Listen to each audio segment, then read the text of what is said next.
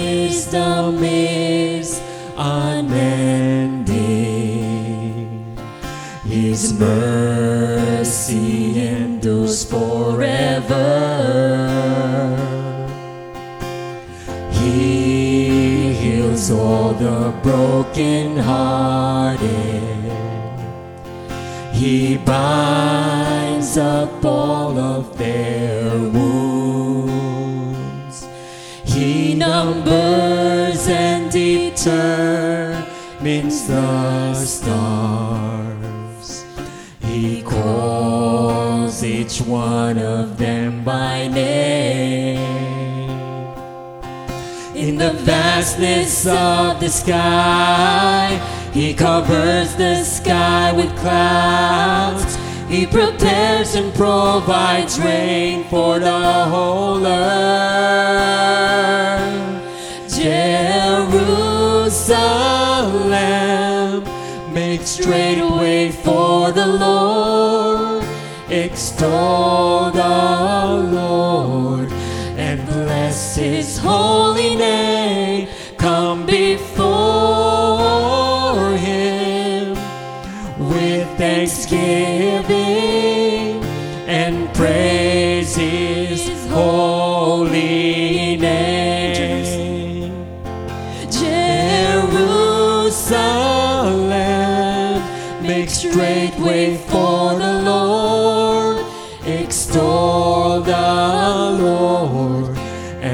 Bless his holy name. Come before him with thanksgiving and praise his holy name. In the vastness of the sky, he covers the sky with clouds. He prepares and provides rain for the whole earth. In the vastness of the sky, he covers the sky with clouds. He prepares and provides rain for the whole earth.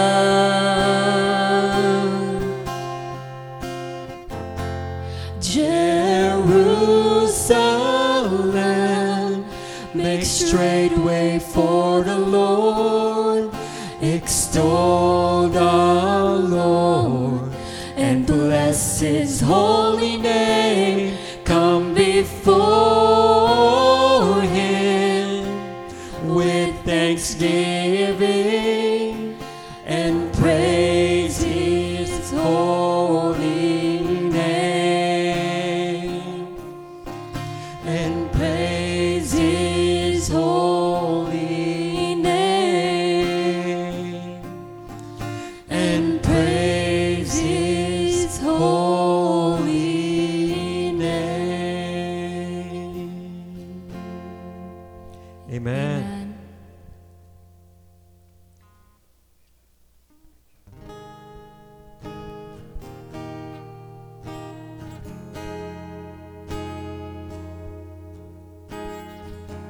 Let's continue our worship with our next song, The True Worshipper.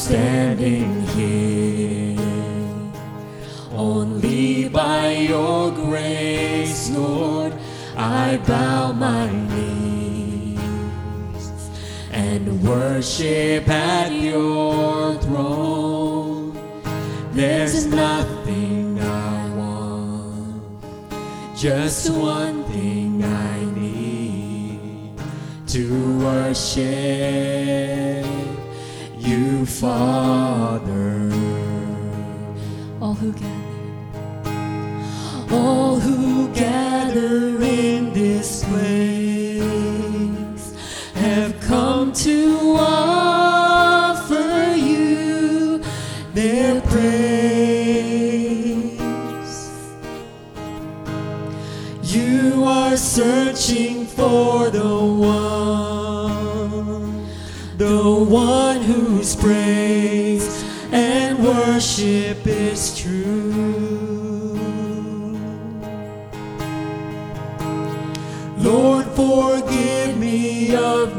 você.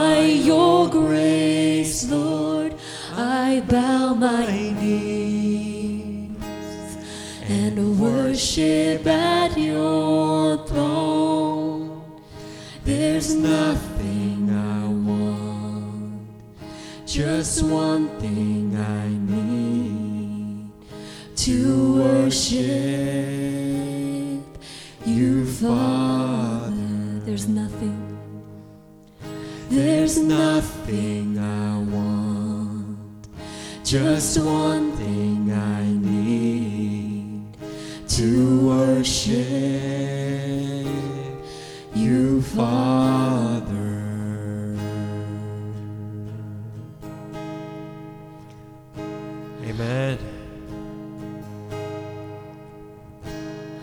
Oh, how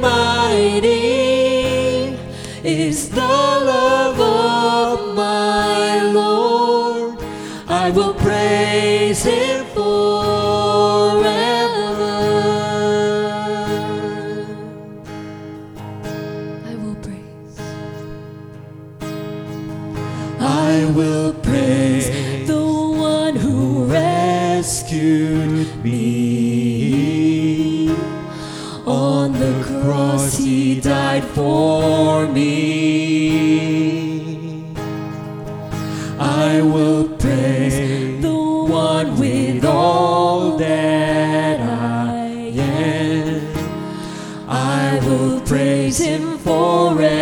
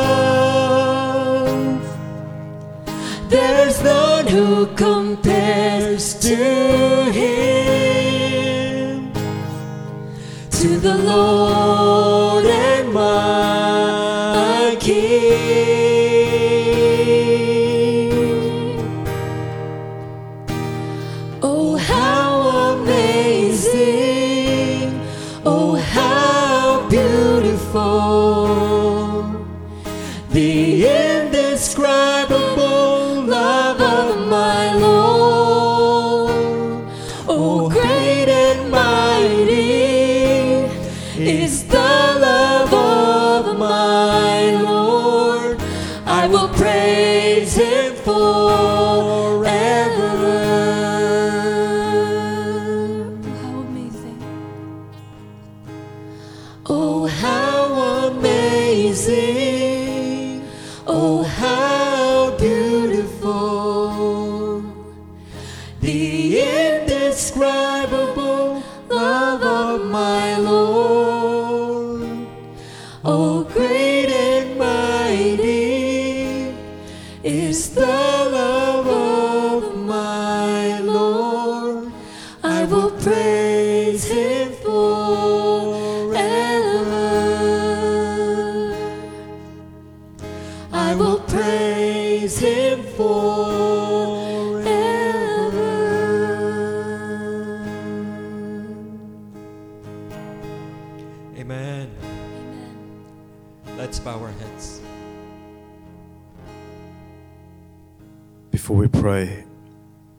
Just come together, just with our eyes closed?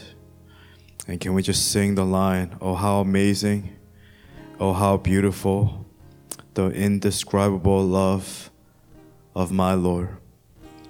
Oh, great and mighty is the love of my Lord, and I will praise him forever. Can we just worship him in spirit and in truth? And while we worship together, I want to encourage you to pray and to prepare yourself, and that we may prepare our hearts for true worship before the Lord. Let's sing together. Oh, how amazing! Oh, how beautiful! Oh, how amazing! Oh, how beautiful! The indescribable love of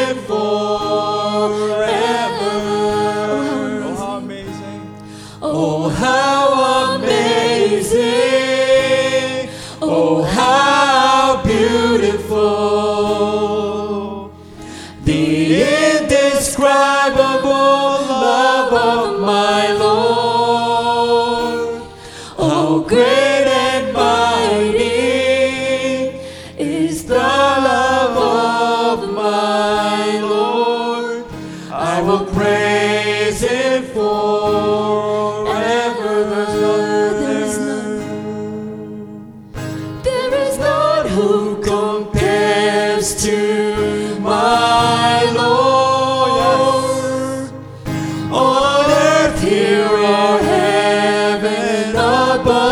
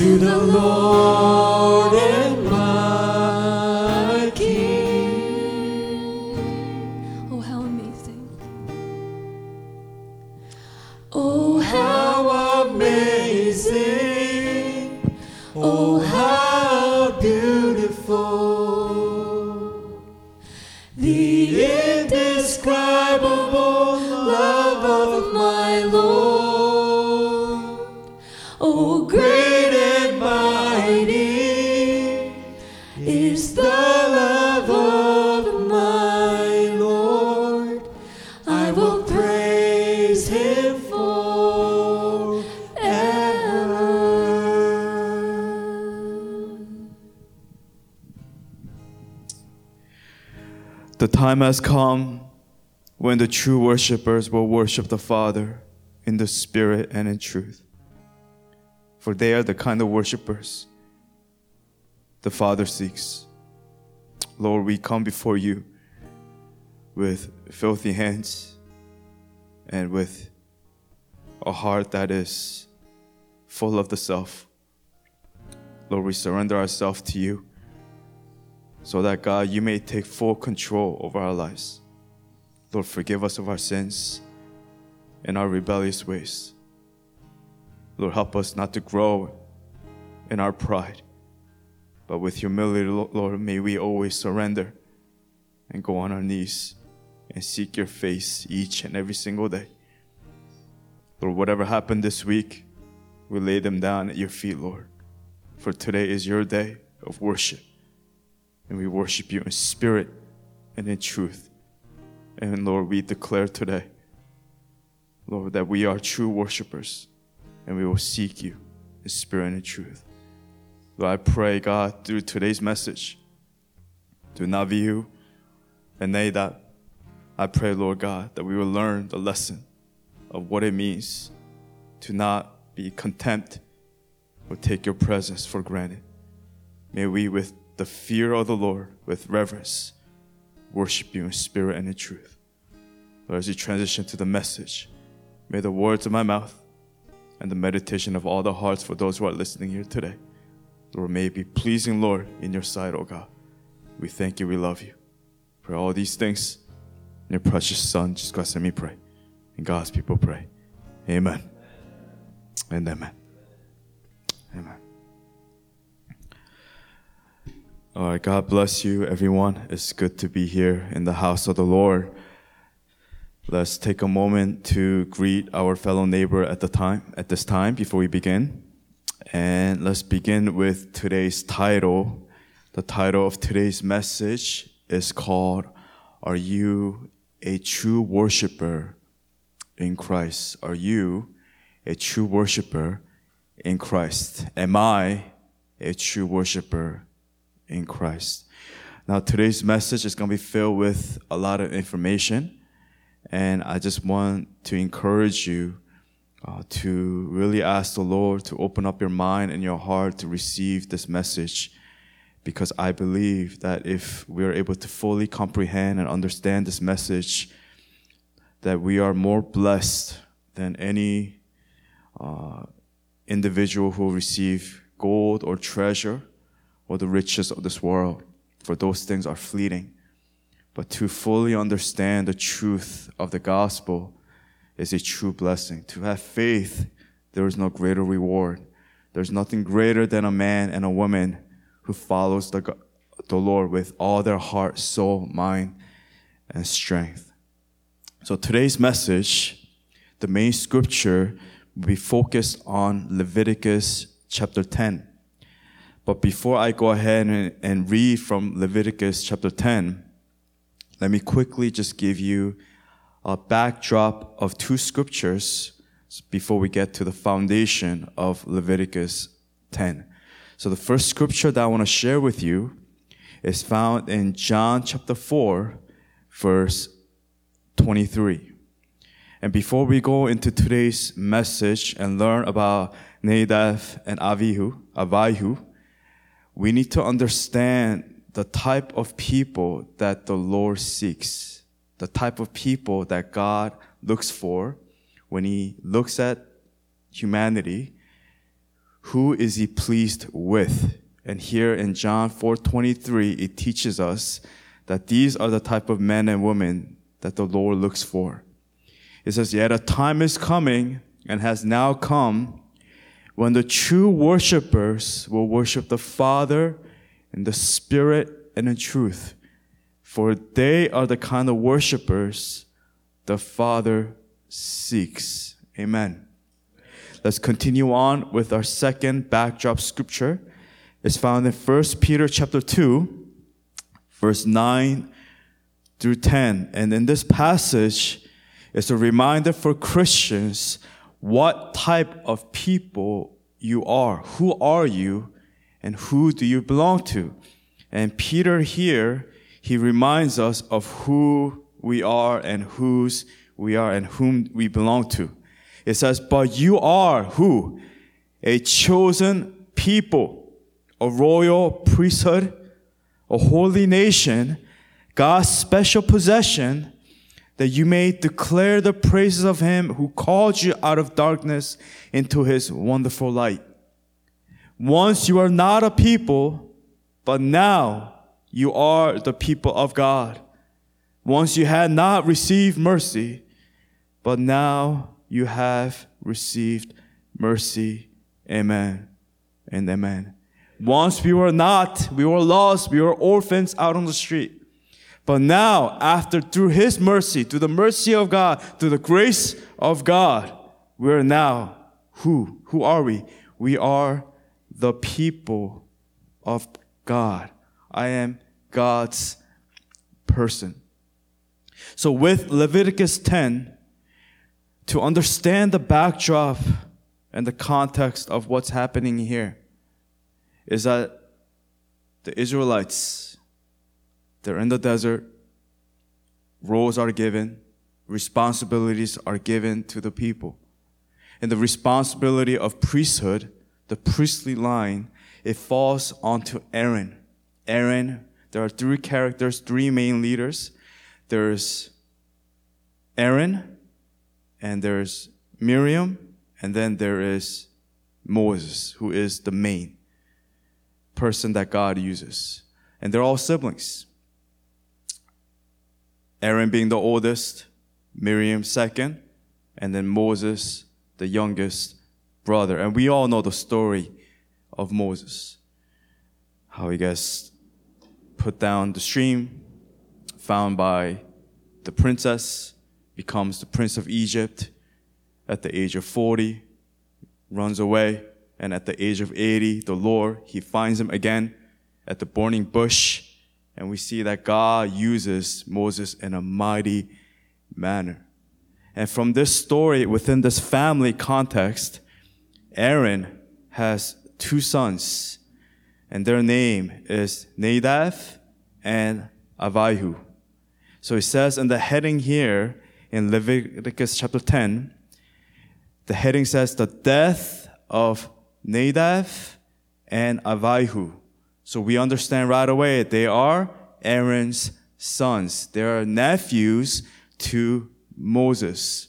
So they're, they have a powerful family. Their uncle is Moses, their aunt is Miriam. Let's begin. Starting with verse 1.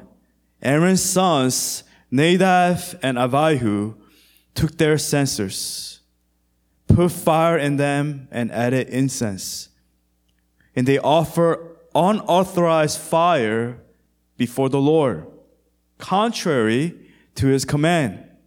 So fire came out from the presence of the Lord and consumed them, and they died before the Lord. Moses then said to Aaron, This is what the Lord spoke of when he said, Among those who approach me, I will be proved holy. In the sight of all the people, I will be honored. Aaron remained silent. Moses summoned Meshach and Elzaphan, son of Aaron's uncle Uzziel, and said to them, Come here, carry your cousins outside the camp, away from the front of the sanctuary. So they came and carried them still in their tunics outside the camp as Moses ordered. Verse 6 Then Moses said to Aaron and his sons, Eleazar and Ithamar, Do not let your hair become unkempt, and do not tear your clothes, or you will die, and the Lord will be angry with the whole community. But your relatives, all the Israelites, may mourn for those the Lord has destroyed by fire. Do not leave the entrance to the tent of meeting, or you will die, because the Lord's anointing oil is on you. So they did as Moses said. Verse 8 Then the Lord said to Aaron, You and your sons are not to drink wine or other fermented drink whenever you go into the tent of meeting, or you will die. This is lasting ordinance for the generations to come, so that you can distinguish between what? The holy and the common, between the unclean and the clean. So you can teach the Israelites all the decrees the Lord has given them through Moses. Amen and amen. Leviticus 10, 10 here is a story of Nadab and Abihu of Aaron's sons, and it is a scary story. As you read this passage, we should be frightened. When we read this, we need to understand that no one, no one is above God's holiness. The truth is, yes, God loves you, but we need to understand that He is who He is. I am who I am. The Lord's name will always, and listen to me carefully, will always be exalted above everything, above our lives. His holiness is greater than us as human beings. That God will not be disrespected in His holiness. And that, my friends, includes you and me. When I say that God's name, His holiness will be exalted above everything. We have so many Christians these days. We've been too spoiled, being taught at a young age since we're little kids, not the whole truth. And we've been babied with the gospel, with the true gospel. We hear things, God loves you so much. It's okay. You didn't mean to. You could vape during service, it's fine. His love is too big for you to send you to hell. We are dead wrong, my friends. Like I always say, it's a flip of a coin. It's the both side of the coin. Yes, on one side, God loves you. And you flip that coin. There's another truth, which is the wrath of God, the judgment of God, the discipline of God, the rebuking of God. And Leviticus 10 is a reminder to us. Yes, God loved these young men, right? He loved these men as much as He loves you. Yet God took them out instantly. His fire came and consumed them. No body was found except for their clothes. Instantly, quicker than it would take for you to make instant ramen noodle, right? Like instantly they were just gone. So Nadab and Abihu, just who were they? Okay, so quickly, let me just go ahead and talk about them real fast. I mean, they were remarkable men, I guess. They're remarkable. Why? Because they were lucky. they were lucky with a good last name. I guess they came from a good family. Uh, these men were priests in training, so they're like interns.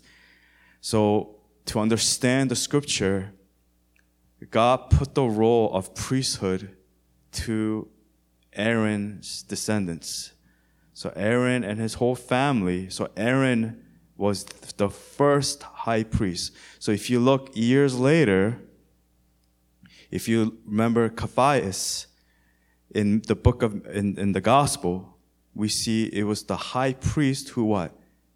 Put Jesus in jail, right? So that's the lineage of where it comes from. So he is the first high priest, the older brother of Moses. So he was the father. So Aaron was the father.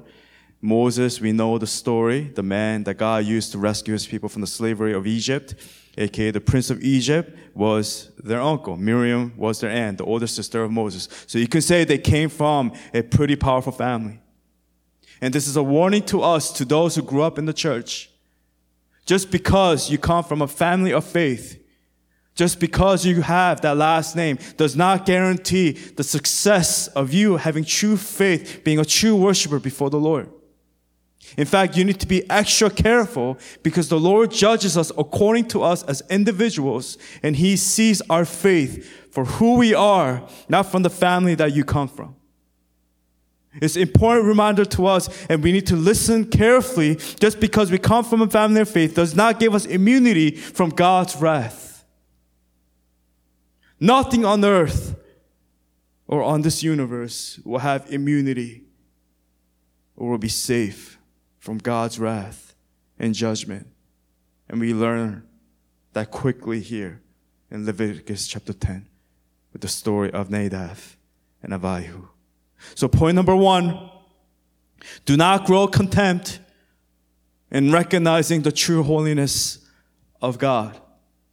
Do not grow contempt in recognizing the true holiness of God. Oh, how important it is for us to recognize the holiness, the true holiness of God. Too many Christians today have forgotten that our God is a holy God. We bring him down to our level and we think that we can do whatever we want before his holy presence and that we think that we can get away with it. We think that just because of his grace, because of the cross, because of Jesus Christ, we lower his holiness and we think that just because grace is given, that gives us a way to sin and to intentionally sin and to know and to deceive ourselves that God fully accepts us, especially when we come from Him with our sins. We come to Him with arrogance and we treat the Lord's presence, His holiness, with contempt. So today, do you, or even just a little bit, as you're listening to this message, do you understand just how holy our God is? Do you understand? I heard when I was young, around five or six, or maybe younger, I'm not sure, as to whenever I wore like white sneakers, apparently, obviously I'm not like this now, but I, I didn't want to wear these sneakers until if it had like a little bit of dirt or blemishes, like I wouldn't wear them. So, I mean, it's like if I see my young self, like, right, what are you doing? Just wear it. But God cannot be near. He refuses for sin to be near His holy presence. When we fail to recognize the true holiness of God, we die. We die. There's no second chance. There's no if, maybe you will die, just like these two brothers, Nadab and Abihu. So if you look at Exodus chapter 3 as reference, when first Moses is called, the heading says Moses and the burning bush. We see quickly and we understand that his holiness is not to be treated with contempt. It says in verse 1 Now Moses was tending the flock of Jethro, his father in law, the priest of Midian. And he led the flock to the far side of the wilderness and came to Horeb, the mountain of God. There the angel of the Lord appeared to him in flames of fire from within a bush. Moses saw that though the bush was on fire, it did not burn up. So Moses thought, I will go over and see this strange sight. Why the bush does not burn up. When the Lord saw that he had gone over to look, God called to him from within the bush, Moses, Moses. And Moses said, Here I am. And it all starts with the call and with our yeses. Do not come any closer. God said, Why? Take off your sandals, for the place where you're standing is what? Is holy ground.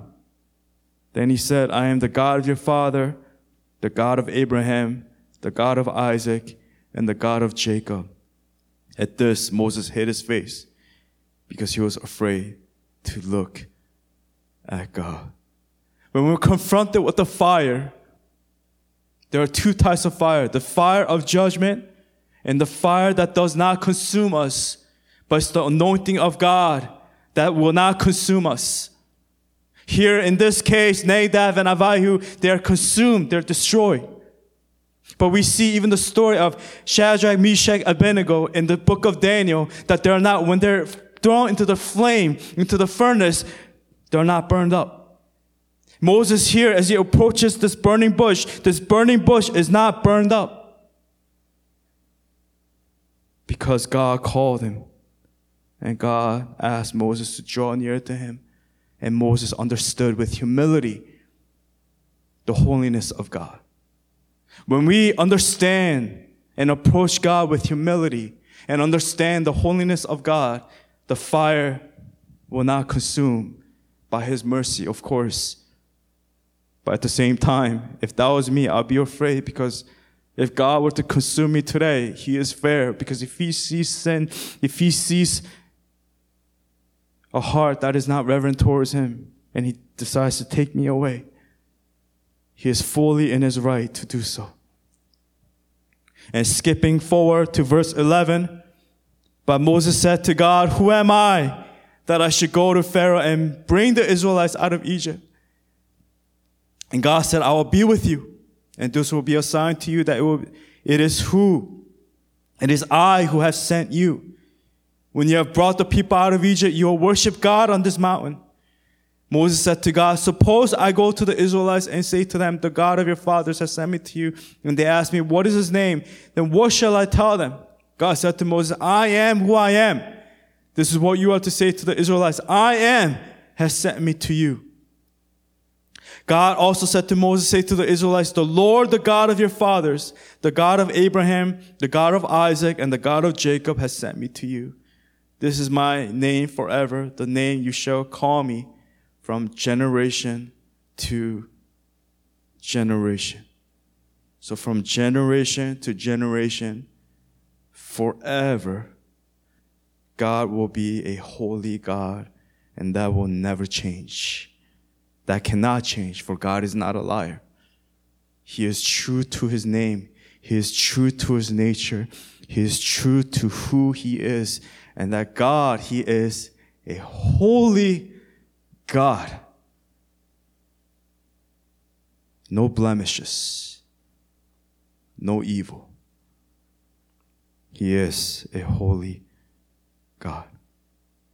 Therefore, point number one, do not grow contempt in recognizing the true holiness of God. Do you recognize the holiness of God as Moses did? Verse 2. Point number two. Do not grow proud in recognizing the true glory of God. You know, God's name, God's holiness, God's glory, they're all the same level. I mean, everything is important. And we need to understand the glory of God is so important for us to know and understand as Christians. So there's a passage here going further. So Exodus chapter 3, Moses is called, and then 33, fast forward, chapter 33. we see Moses now, he has rescued the people out of Egypt. And then this is where Moses, he's about to receive the Ten Commandments. And we see here in chapter 33, the heading says Moses and the glory of the Lord. So let's understand what the glory of the Lord is. So starting with verse 12, quickly, if you could just turn there with me, uh, please follow along. It says, Moses said to the Lord, You have been telling me, lead these people. so, so far, Moses understood the holiness of God, right? Now he's going deeper and he's about to see and confront the glory of God. So you have been telling me, he's talking to God, lead these people. He's talking about the Israelites, the stubborn people that came out of Egypt. But you have not let me know whom you will send with me. You have said, I know you by name, and you have found favor with me. If you are pleased with me, teach me your ways, so I may know you and continue to find favor with you. Remember that this nation is your people. The Lord replied, My presence will go with you, and I will give you rest. Then Moses said to him, If your presence does not go with us, do not send us up from here. How will anyone know that you are pleased with me and with your people unless you go with us? What else will distinguish me and your people from all the other people on the face of the earth? And the Lord said to Moses, I will do the very thing you have asked because I am pleased with you and I know you by name. And that this is where Moses, he asks a daring request. Then Moses said, now show me your glory. And the Lord said, I will cause all my goodness to pass in front of you, and I will proclaim my name, the Lord, in your presence. I will have mercy on whom I will have mercy, and I will have compassion on whom I will have compassion. But he said, You cannot see my face, for no one may see me and live. Then the Lord said, There is a place near me where you may stand on a rock. When my glory passes by, I will put you in a cleft in the rock and cover you with my hand until I have passed by. Then I will remove my hand and you will see my back. But my face must not be seen. So the glory of God is tied to the face of God. For us to say and ask God, without Jesus Christ in our lives, God, show me your glory. God, show me your holiness. God, show me your face. That's a scary thing to ask. Because if there's any blemish of sin in your life, you will what? Instantly die. Like Nadab and Abihu. So fast forward a few chapters here, Exodus. Let's just go one chapter, chapter 34, verse 29 to 35. So in the next chapter, the heading says the radiant face of Moses. When Moses came down from Mount Sinai with the two tablets of the covenant law in his hands, the Ten Commandments, he was not aware that his face was radiant because he had spoken with the Lord. When Aaron and all the Israelites saw Moses, his face was radiant and they were afraid to come near him. But Moses called to them, so Aaron and all the leaders of the community came back to him and he spoke to them. Afterward, all the Israelites came near him, and he gave them all the commands the Lord had given him on Mount Sinai. When Moses finished speaking to them, he put a veil over his face. But whenever he entered the Lord's presence to speak with him, he removed the veil until he came out.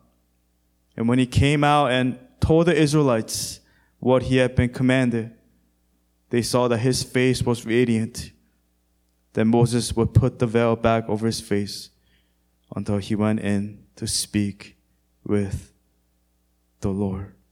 And right away we see that Moses' face becomes radiant, bright, and people are afraid. And that was a result of Moses not seeing God face to face. What did God do? God had to put him on a cliff. And he says, I will pass by, but you cannot see my face. God will put his hand over him, but you could get a glimpse and you will see my back. But make sure you don't see my face because I am a holy God and my glory is powerful and will consume you if you're not careful. True worshipers. True worshipers are the people that the Father seeks. Are you a chosen individual? Royal priesthood, a holy nation, God's special possession? Are you a person of God? Because if you are a person of God, you will approach God with reverence and with humility. And you'll be very careful asking God to see Him face to face. And this is where Jesus comes in and why it's so important for us to know Jesus. a lot of Christians take this for granted. You know, Jesus is the bridge, right? Just like what we share in the nursing home. I always joke with them, it's the Tappan Zee Bridge and the Cuomo Bridge, and they seem to have fun with that analogy. And he is the bridge that leads us to God. He is a bridge that made us a way for us to pray to God and to see Him face to face. Imagine the disciples when they are first called and they see the incarnate Jesus the fully man, fully God, this individual, how blessed they were to be able to see Jesus face to face. Because his holiness is so pure and so holy and so perfect without any blemish that we could not enter his presence without dying in the Old Testament. There was no way for us to draw near to this holy God. That's why Jesus is the bridge. The cross is the bridge. That's why now we are able to pray. You know, I do this with the benediction prayer, right? Found, I take it from the reference found in Numbers chapter 6, where I say, it says here, the prayer says, the Lord said to Moses, tell Aaron and his sons, this is how you're to bless the Israelites. Say to them, the Lord bless you and keep you. And I say this, the Lord what? Make his face shine upon you, shine on you, and be gracious to you. The Lord turn his face towards you and give you what? Not death, but peace.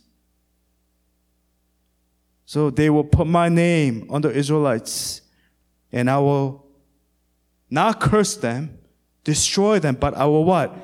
Bless them. And Jesus is the access for us to this holy place. When I say the holy place, I'm talking about the presence of God.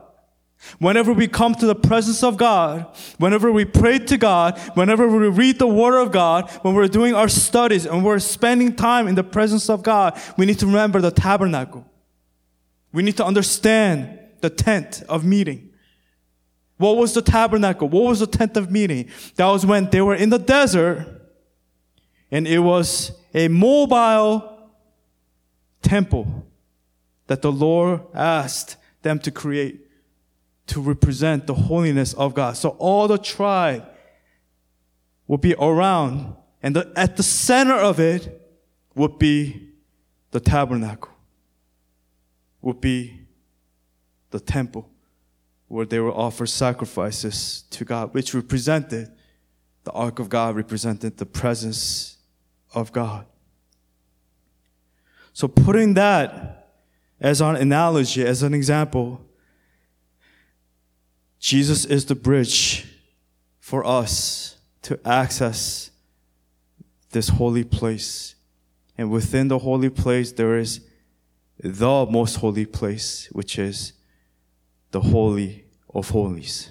So to have an understanding, it's hard to understand if you know we haven't read the Old Testament. But let me just give you, let me p- help you picture in your mind. So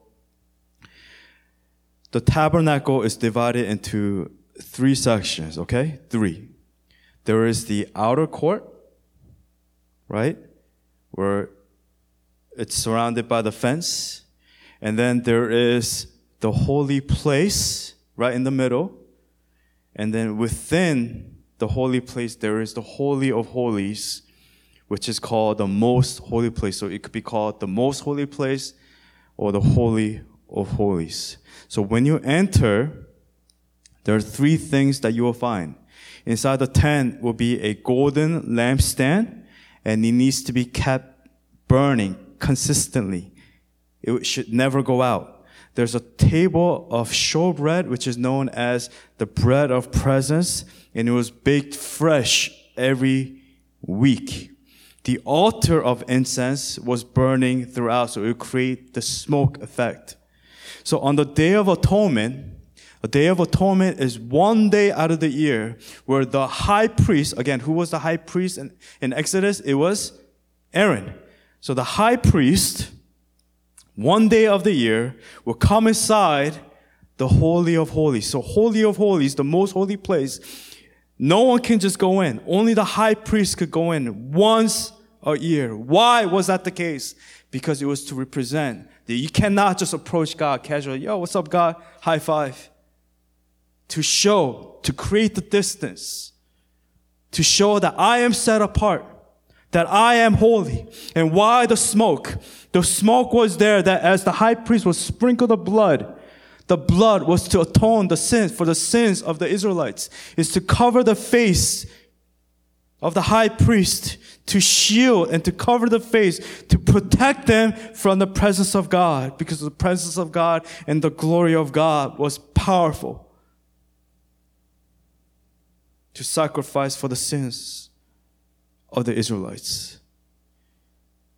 So anyone who enter this place casually, like Nadab and Avihu, you would die instantly.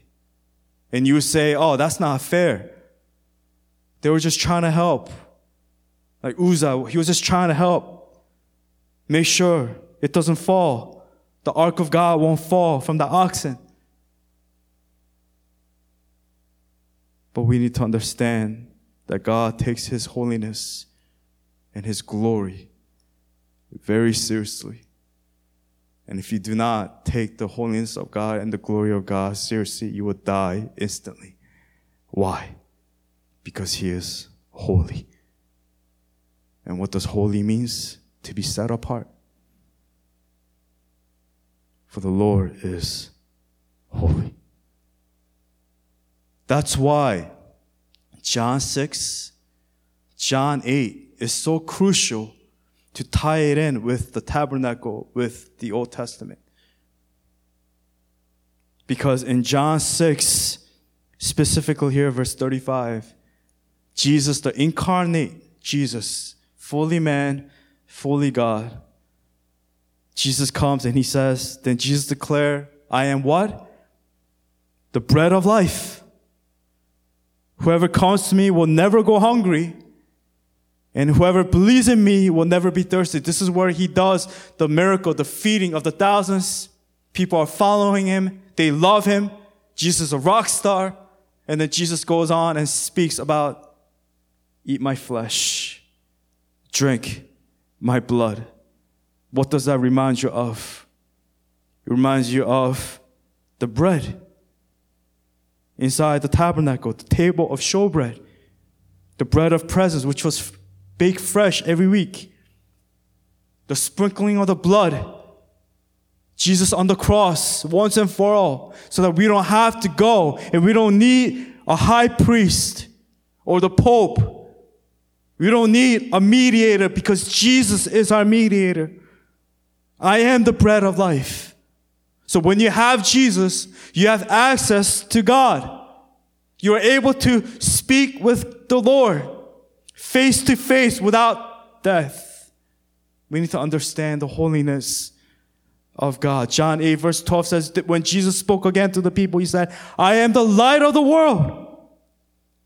Whoever follows me will never walk in darkness, but will have the light of life. That really sounds like the golden lampstand, the light that was supposed to be kept burning to provide light in that dark tent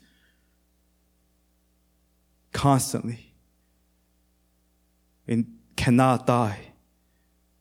For the light of God will never die. Jesus is representing that He is God. Like the blood. If we know the story of Exodus chapter 12, verse 13, when they're in Egypt, God commands Moses to put the blood of the lamb on their doorpost. And then the blood, it says in verse 13, the blood will be a sign for you on the house where you are. And when I see the blood, I will pass over you. No destructive plague, meaning death.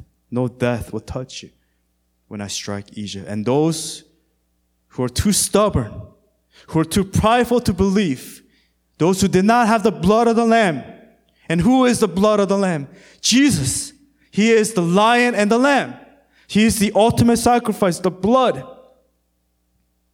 Spirit of death will pass over. That's why Jesus is our Passover. He is my God. He is my Savior. The blood, the lion, and the lamb. Exodus chapter 12, verse 23 few verses later, then the Lord goes through the land to strike down the Egyptians. He will see the blood on the top and sides of the doorframe and will pass over that doorway and he will not permit the destroyer, meaning the destroyer, the spirit of death, to enter your house and strike you down. That's why the writer in Hebrews 11:28 says, "By faith he kept the Passover and the application of blood, so that the destroyer of the firstborn will not touch the firstborn of Israel. Do you understand the connection here? Do you understand that when we have communion, when we have the bread and the drink, I reference 1 Corinthians 11. This is not on the screen, but just for your reference, I warn the people that whenever you what, eat this bread and drink this cup, you proclaim the Lord's death until he comes. So then whoever eats the bread or drinks the cup of the Lord in an unworthy manner will be guilty of sinning against the body and blood of the Lord. Everyone ought to examine themselves before they eat of the bread and drink from the cup. For those who eat and drink without discerning the body of Christ and drink judgment on themselves. That is, that is why many among you are weak and sick, and a number of you have fallen asleep. But if we were more discerning with regard to ourselves, we will not come under such judgment. Nevertheless, when we are judged in this way by the Lord, we are being disciplined so that we will not be finally condemned with the world. So many people come, they don't examine what they're doing. That's why if you're not a believer, if you're not baptized, I say just skip it. Because what you're actually doing is you're bringing judgment upon yourself. And we need to take the presence and the holiness of God very seriously. So, with the point, point number two, do not grow proud in recognizing the true glory of God. You know, how important it is.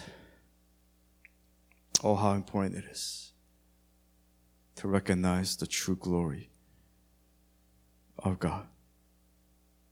So, next time we do benediction, and when we do and have to partake in communion, may we understand you know, fully of what this means, what we are doing, what we are partaking.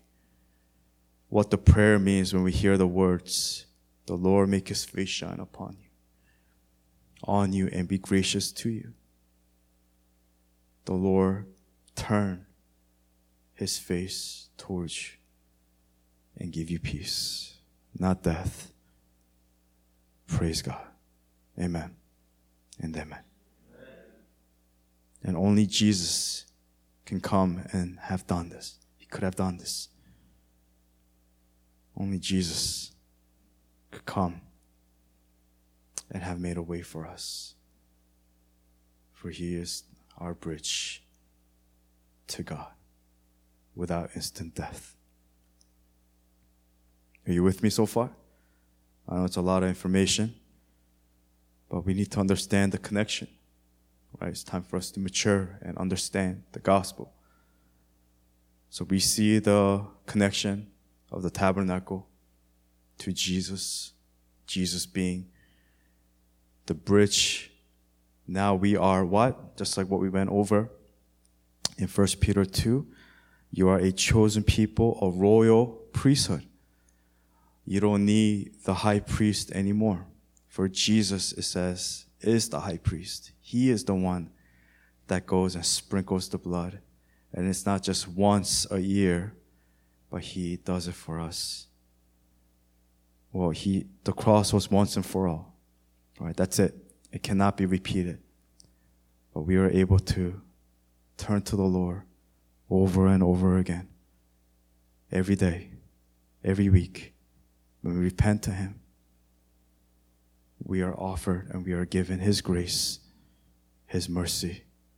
And we understand that's why it says, You are a royal priesthood, chosen people, holy nation, God's special possession. That's why you need to declare the praises of Him who called you out of darkness into His wonderful light. Once you are not a people, but now you are the people of God. Once you had now received mercy, but now you have received mercy. Amen and amen. Point number three and point number four, uh, almost done. Quickly, let's go to point number three. Do not grow senseless in recognizing the terrifying wrath of God. I spoke about this uh, many times in my previous messages. Uh, but just quickly, let's all make sure that we understand that there is the love of God. But on the flip side of that, there is the wrath of God. And we cannot grow senseless. We need to recognize that the wrath of God is very terrifying. How important it is for us to recognize the wrath of God. So, point letter ABC quickly always have clear sight uh, before God's glory. Amen? Uh, you need to know what you're doing. Uh, always know and have a clear sight before God's glory. When I talk about God's glory, I'm talking about Exodus chapter 33. Let us remember the passage when Moses he sees a glimpse of God's back, which means the glory of God, the heaviness of God. Be always uphold utmost reverence before God's presence. Amen. Just like they did with the tabernacle, uh, with the high priest. Again, the smoke would cover his face. It was for his protection. Uh, because if he sees God's presence, uh, he'd be dead instantly. Uh, Nadab and Ab- Abihu, they didn't understand. They didn't uphold and have utmost reverence uh, before God's presence. Uh, so when we come to church, may we approach God, you know, when we're up here singing praises or worshiping Him and hearing the word, we need to have utmost reverence before the presence of God, not just at church, but in our day to day life. And C, always remain fully consecrated before God's holiness. Always remain fully consecrated before God's holiness. So, on the Day of Atonement, the Israelites would prepare themselves, right? They would not just casually just go and give it on that day of. Uh, they would prepare themselves. They would wash themselves. They had to get ready. They had to be fully consecrated before God's presence. So when we come to church, let us come fully consecrated before God's holiness. Amen. And lastly, point number four do not grow arrogant in recognizing the frightening judgment of God. The frightening judgment of God. It's very important for us to recognize how frightening the judgment of God is. But for those who are saved, for those who have the blood sprinkled in them, who have faith and trust in Jesus, uh, then we are good. Uh, but at the same time, we need to uh, make sure we stay humble. Uh, we never grow arrogant in recognizing the frightening judgment of God. Because we are sinners, right? And we sin every day. So, here are some series of questions that I want to ask you to help us to really reflect in our heart uh, if we are a true worshiper and if you're a true disciple of Jesus. So, letter A, are you a true worshiper in Jesus Christ? B, are you a true repenter before Jesus Christ? And lastly, letter C, are you a true disciple of Jesus Christ? If you're a disciple of Jesus Christ, you are a repenter each and every single day. If you're a disciple, you are a worshiper. If you are a worshiper of God, you are a repenter. If you are a worshiper of God, you are a disciple of Jesus Christ. And if your if your answers, if all your answers are yes to these three simple questions, then I guess we can say we are all set to go. But never stop growing. For no man, no woman can claim to know all the wisdom of God. Every book is limited, every individual is limited. Nobody fully knows the whole truth of God, but everything is here in the scripture for us to know the characteristic and who God is. So I want to encourage you today that you will continue to follow Jesus Christ every day in every way. Uh, not as a fan, right? There are too many fans or casual churchgoer, but as a true follower of Jesus Christ. In fact, uh, we are, you may think, oh, it's a blessing, but you're actually, now you need to own up. Now that you know, uh, now we are responsible. So we cannot just ignore uh, this truth. We need to understand. And now that we understand, we need to live, put it into action, and live as true disciples, as a true follower of Jesus Christ.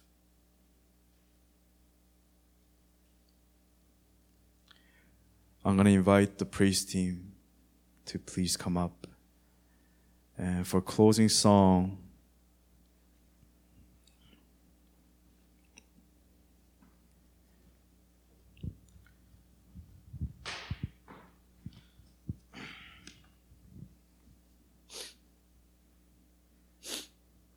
I would like to do two songs. Uh, we're gonna sing True Worshiper first, because Arlene was asking, please let me redeem myself from last week. Uh, no, but it ties in with the message of being a true worshiper for the Lord. And after seeing it one straight through, uh, let's lead it to Beautiful Lord, the new song that we learned today. And what I would like is for us to just worship. And I want to give you an opportunity in your seat uh, to pray and take this time to repent. Take this time to really reflect your heart and your relationship with the Lord. And let's see how the Lord will lead. And let's just worship Him in spirit and truth. Amen? Amen. All right, let's sing together. Let's pray together. Let's worship together. All who gather all who gather in this place have come to offer you their praise.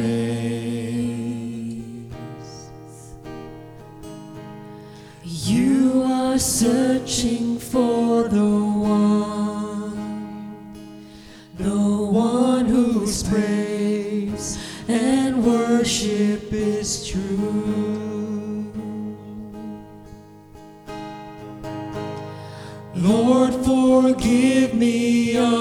vai ser.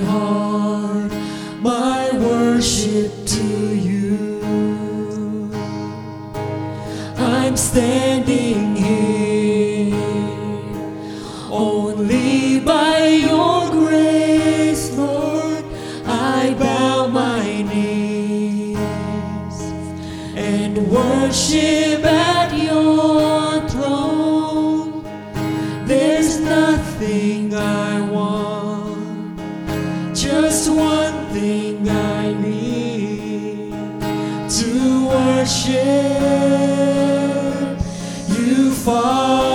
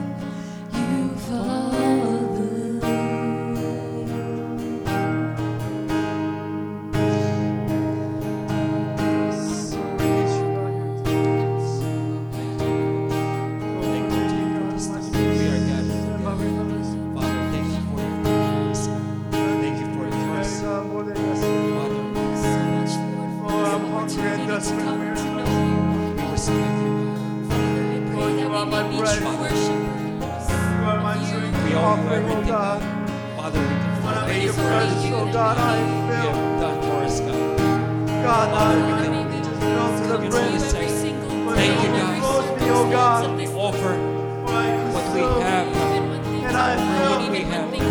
For you. Father, forgive us for everything we have committed, for our disobedience, for the sins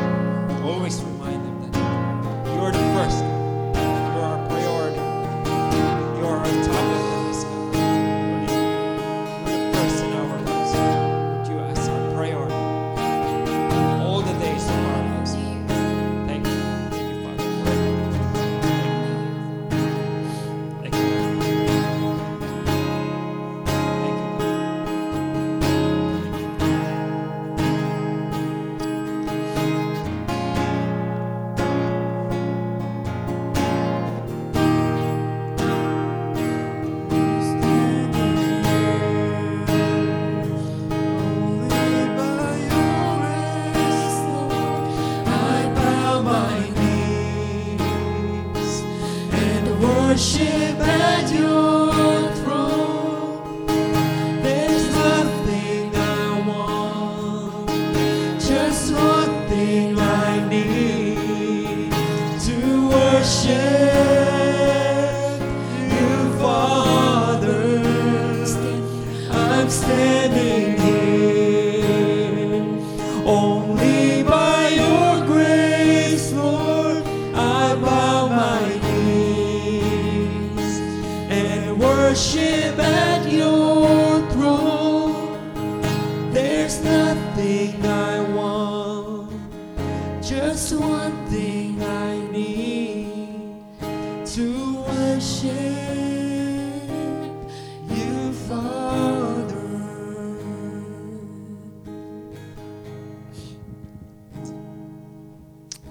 encourage you, uh, if you're ready, if you could stand to your feet. And as we sing the next song, Beautiful Lord, may we worship Him in spirit and in truth. May we worship Him with the praise song that the Holy Spirit has put within us. And may we declare that we'll praise Him forever, the Lord forever. How amazing! And declare how beautiful and the indescribable love of our God. Let's sing together and worship together.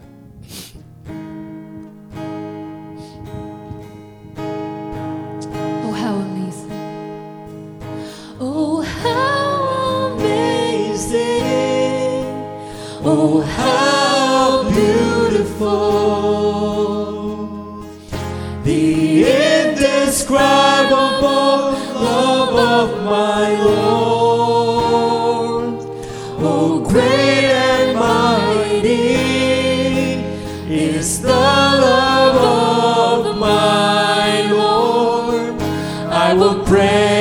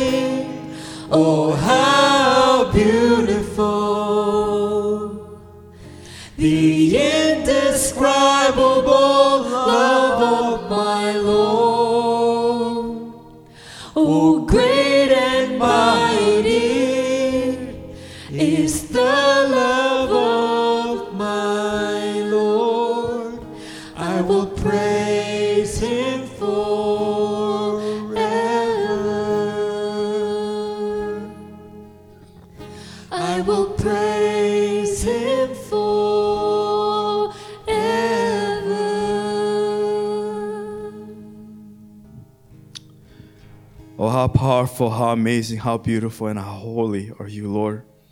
Among those who approach me, I will be proved holy. In the sight of all the people, I will be honored. Aaron remains silent. Lord, even though at times it may seem fair or not fair, may we remain silent and humble before you, O Lord. Yes. May we look to you with faithfulness and with gratitude and with humility and understanding how holy you are and how powerful you are and how amazing the glory of the Lord is. May our face be radiant as you draw near close to the presence of God. Not out of arrogance, but simply because our face was once downcast, because we were of the world. But now we have been shone with the light, the light of Christ. May that light continue to burn in our hearts. May the word of God be the lamp unto my feet in the path that we walk, especially in this new week, O Lord.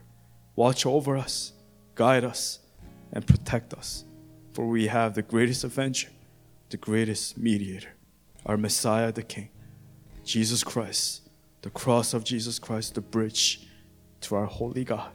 Thank you, Lord, for dying on the cross for us, for giving us hope and a life and a future, not just our past, our present, but for the future as well, for all of eternity. We surrender all to you. Forgive us of our sins. We look to you with humility. We thank you, we love you. We pray to you, Jesus. Pray all these things your precious Son, Jesus Christ and me pray. And God's people pray. Amen. Amen. And amen. Amen. Let's close our service with the path of life in Jesus. Let's worship together.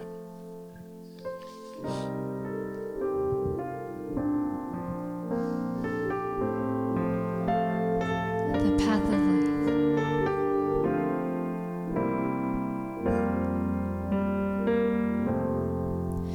The path of life in Jesus is the only path I know. I will run to Him with my broken heart. There's power in He's my righteousness. His name, He's the way, the truth, and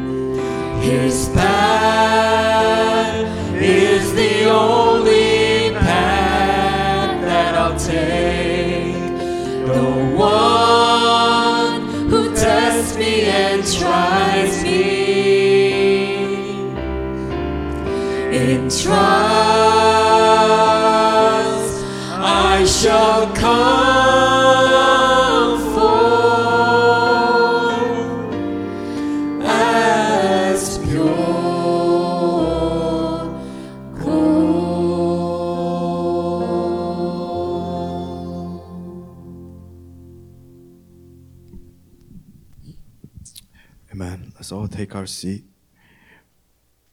Let me go back to our seat and let's pray for uh, the benediction. And I pray that the benediction, the reference of number six, will have a whole new meaning, understanding for you of the today's message. Let's pray together. May the Lord bless you. And may the Lord shine his face upon you and be gracious to you.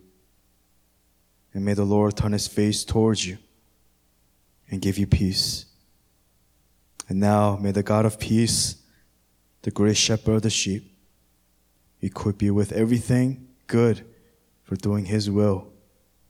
May he continue to work within us what is pleasing in his sight through his one and only Son, Jesus Christ to whom be glory forever and ever.